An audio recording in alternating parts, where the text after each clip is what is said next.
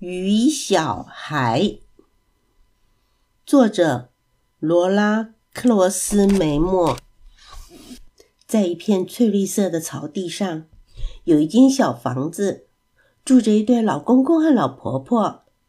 他们的小房子还不错，前面有一条小河，附近有个果园和菜园，吃的、喝的、穿的，什么都有了。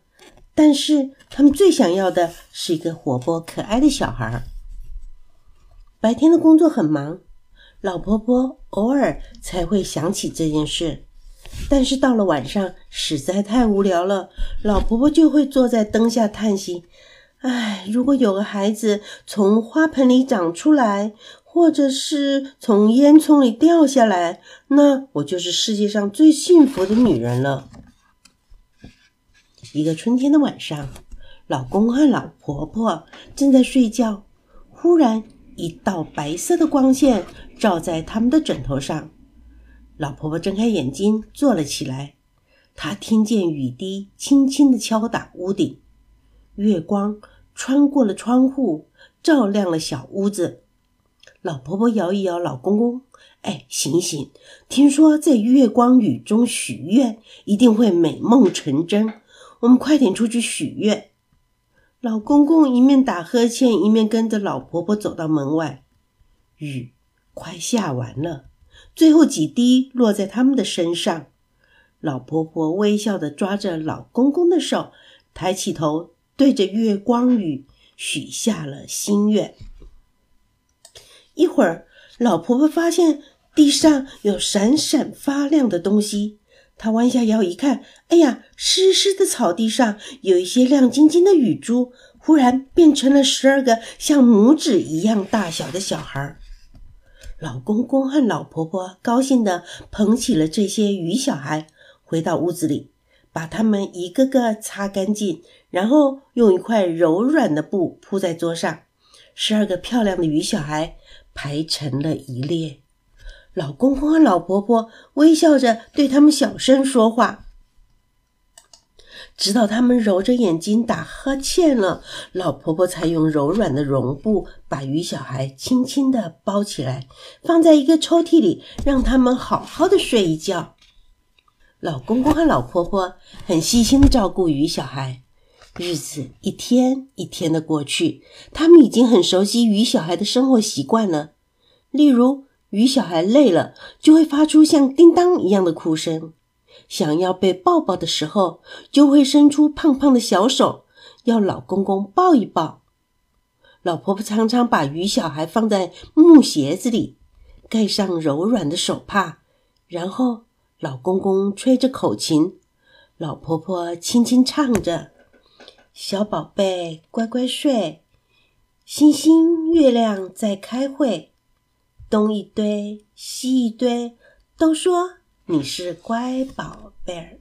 有天早上，老公公带着全家人乘着小船去钓鱼。老婆婆把鱼小孩装在一个篮子里，篮子稳稳地摆在他的脚边。小船轻轻地摇晃着，鱼小孩很舒服地睡着了。老公公用力地把鱼竿抛出去，然后静静地等着。希望今天晚上有鱼可以吃。忽然，一股强劲的水流卷起了一个大浪，把小船震得东倒西歪，篮子掉出了小船外。老公公立刻跳下水，拼命的想去抓篮子，他的心好像被榔头敲了一顿，蹦蹦蹦的乱跳着。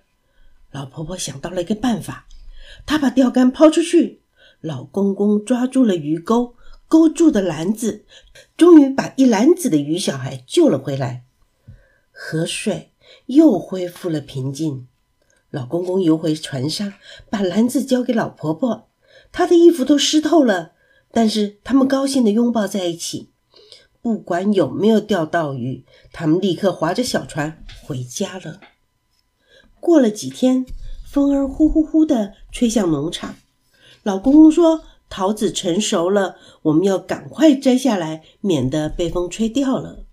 他们到了果园，老婆婆把一篮子的鱼小孩轻轻地放在草地上，老公公把梯子靠在树干上，小心的爬上去摘桃子，再把桃子交给老婆婆。天空忽然变色了，一道闪电和巨大的雷声正好打在篮子旁边的草地上，野草立刻燃烧起来，火势越来越大，篮子里的鱼小孩吓得哇哇大哭。老婆婆马上脱下围裙去救火，但是这边的火熄了，那边的火又冒了出来。老公公冲进熊熊的大火中，他一把抢到了篮子，立刻转身跳了出来，把篮子交给老婆婆。奇怪的是，天空哗啦哗啦的下起了大雨，大火熄灭了，鱼小孩都没有受伤。第二天一早，天空蓝蓝的，老公公出门去钓鱼，老婆婆到菜园工作。虽然。上次碰到了大浪和大火，老婆婆很怕带鱼小孩出门，但是她更不放心把他们留在家里，所以老婆婆提着篮子到菜园，把篮子放在阴凉的树下。一只黄鼠狼来了，他看到篮子里可爱的小宝贝，以为他们是黄鼠狼宝宝。黄鼠狼心想：她真是一个幸运的妈妈，生下这么多的小孩。我却一个也没有。对了，小孩这么多，他一定不会在乎少一个。于是，黄鼠狼靠近篮子，用鼻子闻了闻，还用触须去碰它们。鱼小孩感觉有危险，立刻哇哇大哭。老婆婆转头一看，糟了，黄鼠狼叼走了一个鱼小孩。老婆婆立刻追了过去，但是黄鼠狼的速度很快，跑过一座又一座的小山坡。老婆婆拼命的追，追得头昏眼花，两条腿都快断了。忽然，她想起了口袋里有一根刚刚挖到的萝卜，于是她拿出萝卜，用力向前一丢，正好打在黄鼠狼的前面。